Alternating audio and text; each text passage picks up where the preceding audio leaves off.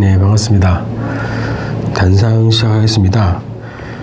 음, 설 전에 마지막 방송이고요. 설이 다음 주 화요일이죠. 설 연휴가 있어서 다음 주 화요일 방송은 좀 쉬어야 될 것 같습니다. 오늘 방송 그리고 다음 주 설 이후에 방송에서 다시 이어가도록 하고요. 오늘은 적폐들의 준동과 관련한 말씀 좀 드려보고자 합니다. 여론조사가 오늘 하나 나왔는데요. 리얼미터가 티비에스 의뢰로 여론조사한 결과를 보도를 했습니다. 결과를 보니까 참 우려스러운 현상들, 지난 이천십칠 년 문재인 정부 출범 이후에 이천십팔 년 그리고 올해 맞이하면서 정부의 국정운영에 대한 것도 그렇고, 또 그 틈을 타서 적폐들이 준동하는 이 행태를 봐서도 그렇고 음, 상당히 우려스러운 현상들이 많이 있습니다. 그것이 이제 여론조사로 좀 반영됐다고 보는데요. 어제 김경수 경남도지사가 구속이 됐죠. 법정 구속이 됐습니다. 여론조작 혐의를 받고 있는 뭐 김, 드루킹, 김동원과 공모했다 뭐 이런 판결을 해서 이제 구속을 시켰는데요. 예전에 뭐 홍준표 전 경남도지사, 홍완종 음, 의원한테 돈 일억을 받았다는 혐의가 있었는데, 그 당시에도 어, 법정 구속은 시키지 않았죠. 근데 김경수 지사를 법정 구속시키는 사태가 벌어졌고, 그 판사가 양승태 대법원장 시절에 비서 어, 출신의 판사고, 민중당이 발표한 적폐판사 사십칠 인 중에 당당히 또 자리를 차지하고 있는 인물입니다. 어, 재판과 관련해서 획득한 자료를 어, 다른 판사한테 넘겨줬던, 그래서 어, 법원 행정처로 자료가 유출되는 상황을 만들어냈던 그 판사죠. 그 판사가 이전에 발표한 발표가 이전에 페이스북이나 이렇게 쓴 내용들 보니까 어, 세월호에 대해서 어, 왜 대통령 박근혜가 책임져야 되냐, 뭐 이런 아주 극우적인 일베스러운 글도 올렸던 그런 판사인데, 이 판사가 여전히 어, 법원을 어, 장악하고 있고, 또 이해할 수 없는 판결을 내리고, 어, 이 준동을 하는 이 사태가 왜 벌어졌는지 좀 돌아볼 필요가 있다고 생각합니다. 여론조사 결과는 정당 지지율 그리고 문재인 대통령의 국정수행에 대한 지지율 결과를 발표를 했는데요. 민주당이 지금 현재 정당 지지율이 삼십칠 점 팔 퍼센트, 그리고 한국당, 자유한국당은 이십팔 점 오 퍼센트. 그래서 두 당이 그 문재인 정부 출범 이후에 두 당의 지지율이 한 자릿수로 떨어진 건 처음이라고 하네요. 민주당은 삼 주째 계속 지지율이 떨어지고 있고, 자유한국당은 삼 주째 계속 올라갔다고 합니다. 지난주에 십이 퍼센트의 지지율을 격차였는데 이번에 구 점 삼 퍼센트 격차를 보였다고 합니다. 자, 이 덩달아서 또 바른미래당도 일 점 사 퍼센트가 올랐네요. 그래서 육 점 구 퍼센트. 정의당이 어, 역전을 당했습니다. 바른미래당에. 그래서 육 점 육 퍼센트. 민주평화당도 하락을 했네요. 이 점 사 퍼센트를 기록했고요. 문재인 대통령에 대한 국정수행 긍정평가가 떨어졌다고 해요. 사십칠 점 오 퍼센트가 긍정평가를 하고 있는 그런 여론조사입니다. 이 이제 경향은 작년 하반기부터 좀 급격하게 이렇게, 작년 그 평양 정상회담 이후에 시월 십일을 가면서 계속 이제 하락하는 그런 추세인데, 상당히 우려스럽죠. 개혁이 후퇴하고, 또 문재인 정부 출범 이후에 출범 이후에 지금까지 공무원들의 복지부동은 점점 더 강화되고 있는 추세고요. 적폐들이 고개를 절들고 있죠. 황교안이 자유한국당 당대표 출마하는 것 자체가 박근혜 정권을 탄핵에 대한 우리 국민들에 대한 우롱이라고 봐야 되겠죠. 홍준표도 출마했다고 그러고요. 오세훈도 출마했다고 그러고, 적폐들이 지금 고개를 쳐들고 있고요. 개혁을 희롱하고 있고, 민중을 농락하고 있다, 이렇게 봅니다.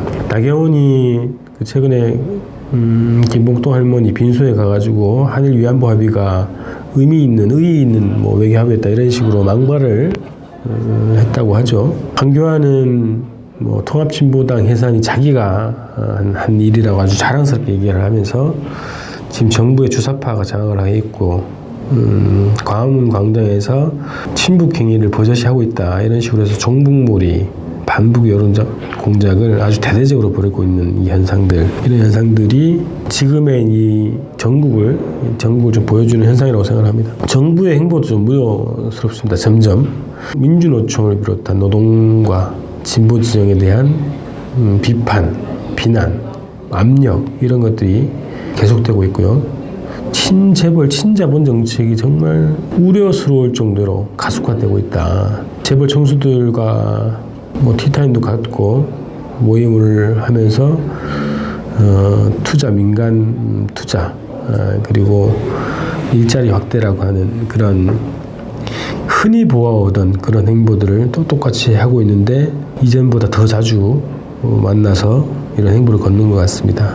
그에 반해서 지금 김용균 청년노동자 태안화력발전소에서 일하다가 어, 유명을 달리하신 김용균 청년노동자의 시신은 여전히 장례식장에 있습니다. 장례를 치르지 못하고 있고 신상규명과 책임자 처벌이 아직도 요원하고 어, 비정규직 그리고 위험의 외주화를 중단하라는 노동자들의 외침은 아직도 차가운 거리를 헤매고 있는 상황입니다. 재벌과 노동에 대한 이런 음, 대우, 대처, 행보를 보면 문재인 정부의 친재벌 행보가 뚜렷이 보이는데 이거 굉장히 우려스러운 현상들입니다. 그에 반해서 앞서 말씀드렸던 것처럼 자유한국당은 종북, 반북, 친미, 친일, 대잔치를 벌이고 있죠. 아주 신났습니다. 그리고 국회의원 여의도 연구소를 앞장 세워서 문재인 대통령에 대한 대대적인 가짜뉴스를 생산 유포하고 있습니다. 자, 이에 반해서 진보는 아직도 단결력이 높지 않은 상황입니다. 노동자, 농민, 빈민, 청년, 학생을 비롯해서 각계각층이 여전히 완전한 높은 실현, 높은 단계의 단결력을 좀 보여주지 못하고 있는 그런 현상들이 있습니다. 그래서 한 세 가지 단위라고 할까요? 정부, 그 다음에 적폐들, 그 다음에 민중진영 이렇게 있는데요. 이 세 단위들의 현재 어, 현황, 상황을 놓고 봤을 때 한국 사회가 다시 이제 반동의 시대로 가는 경향이 뚜렷하다 이렇게 볼 수 있겠습니다. 천칠백만 촛불이 어, 박근혜를 탄핵시켰고 어, 그 힘으로 정권 교체가 됐죠. 그리고 그 힘으로 지금까지 쭉 여러 가지 적폐 청산을 위한 행보를 쭉 이어왔는데 점차 이것이 약화되고 사회 대개혁의 동력이 많이 약화되어 있는 상황입니다.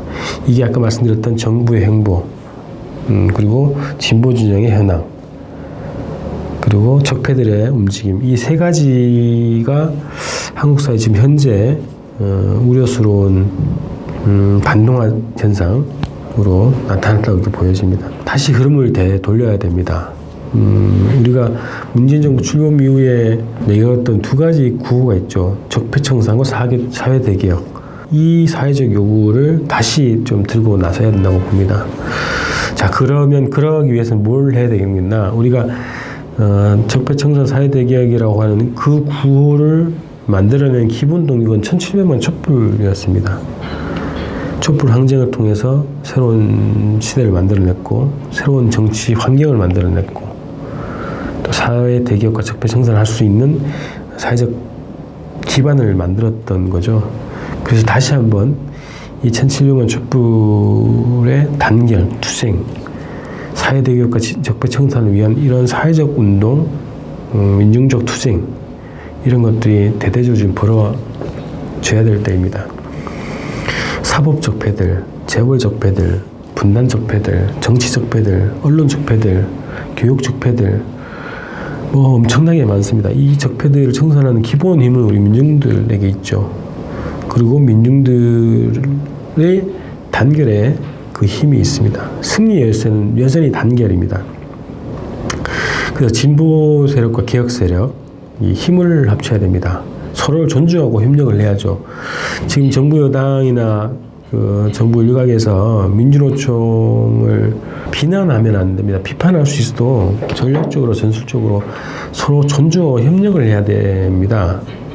사소한 차이를 가지고 대립하지 말고. 그 정부는 일방적인 권력을 가지고 어, 민중진영을 누르려고 하거나 윽박지르려고 하거나 압력을 행사하려고 하면 안 됩니다. 사소한 문제로 서로 공격하지 말고 작은 차이를 넘어서 서로를 존중하고 협력을 해야 됩니다. 그 협력의 기본 공통 과제는 적폐청산과 사회 대격입니다. 특히 남북관계를 정부가 그나마 좀 노력을 하고 있지 않습니까? 그리고 남북관계를 잘 전진시키지 못하면 완전히 한국 사회는 음, 적폐들의 세상으로 다시 돌아갈 가능성이 굉장히 높습니다. 그렇기 때문에 분단적폐 청산을 비롯한 적폐 청산과 사회, 사회 대개혁을 위한 어, 이 목표를 향해서 진보와 개혁이 단결해야 됩니다. 정부 여당도 다시 정신을 차리고 초심으로 돌아가서 사회 대개혁을 위한 자신의 역할을 정확히 인식을 해야 됩니다. 그래서 진보 진영과 만나고 소통하고 힘을 모아서 적폐 청산 사회 대개혁 이 운동을 역사적인 과제를 음, 실현시켜 나가야 됩니다. 그리고 진보 진영 음, 정당 진보 정당들도 몇 개가 있고요. 또 진보 대중단체들도 어, 아직 단결력이 높지 못한데 진보의 승리는 무조건적인 단결이 있습니다. 무조건적 단결입니다. 차이가 있으면 얼마나 있겠습니까? 노선적 차이 그 중요한 게 아닙니다. 민중들의 생존, 민중들의 존엄, 민중들의 생사가 가장 중요하죠.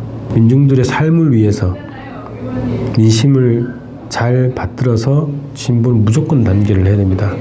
진보 대단결이라고 하는 구호를 다시 들고 진보가 똘똘 뭉쳐서 이 반동으로 치달려고 하는 이 사회를 다시 진보 개혁의 방향으로 돌려 세울 수 있는 튼튼한 어, 기반이 되어야 됩니다. 기층 민중들을 가장 많이 포괄하고 있는 것이 진보 진영이죠. 그리고 여당이나 저, 저, 정부나 청와대는 약간 떠있지 않습니까? 공중에. 절대다수의 이 기층에 기반하고 있지 못한 겁니다. 그래서 진보는 기층과 더불어서 기층과 함께하고 있는 진보가 무조건 단계를 통해서 한국 사회 대개혁을 위한 튼튼한 기초 기초가 되도록 해야 된다. 그거의 바탕에서 진보와 개혁이 힘을 합쳐서 이런 적폐들의 준동을 막아야 된다. 이런 겁니다. 그리고 정세는 음, 현재 우리 한국 사회는 굉장히 복잡하고 어렵게 돌아가고 있지만 전반적인 이 한반도 정세는 굉장히 중요하게 유리하게 돌아가고 있습니다. 자, 올해 북측에서 신년사를 통해서 남북 통일 방안에 대해서 같이 협의하고 이 실현을 위해서 노력하자 이렇게 제안을 했습니다. 올해 통일 방안을 마련하기 위한 여러 가지 남북 교류, 남북 대화 이런 것들이 활발해질 것 같은데요. 올해 어, 통일 방안에 대한 논의를 최대한 진전을 시켜놓고 늦어도 내년 상반기 삼월경까지는 남북의 기본 통일 방안을 좀 마련하는 일정으로 갈 필요가 있다. 그래서 그 통일 방안을 남쪽에서 비준을 해야 되겠죠. 그러면 이천이십 년 총선은 통일국회를 만드는 국회 총선이다. 통일 방안을 비준하는 국회를 만들어야 된다. 그래서 통일국회라고 말씀드린 거고요. 통일국회를 만드는 총선이기 때문에 어, 진보개혁층이 총단결을 해야 되는 거고 이걸 통해서 자유한국당을 당을 괴멸을 시켜야 된다. 이런 겁니다. 그래서 지금 올해부터 어, 진보의 무조건 단결 그리고 진보와 개혁의 단결과 협조 이런 것들을 튼튼히 투쟁 속에서 다져놓고 이천이십 년 총선을 맞이하는 그런 흐름으로 가야 된다는 생각을 합니다. 자, 적폐들의 준동 우리가 도저히 어, 그만 그냥 앉아서 지켜볼 수는 없죠. 적폐들의 준동을 제압하기 위해서라도 가장 중요한 것은 단결이다. 오늘 이렇게 좀 말씀드리고 마무리하겠습니다. 어, 설명절 잘 보내시고 설 이후에 다시 뵙겠습니다. 고맙습니다.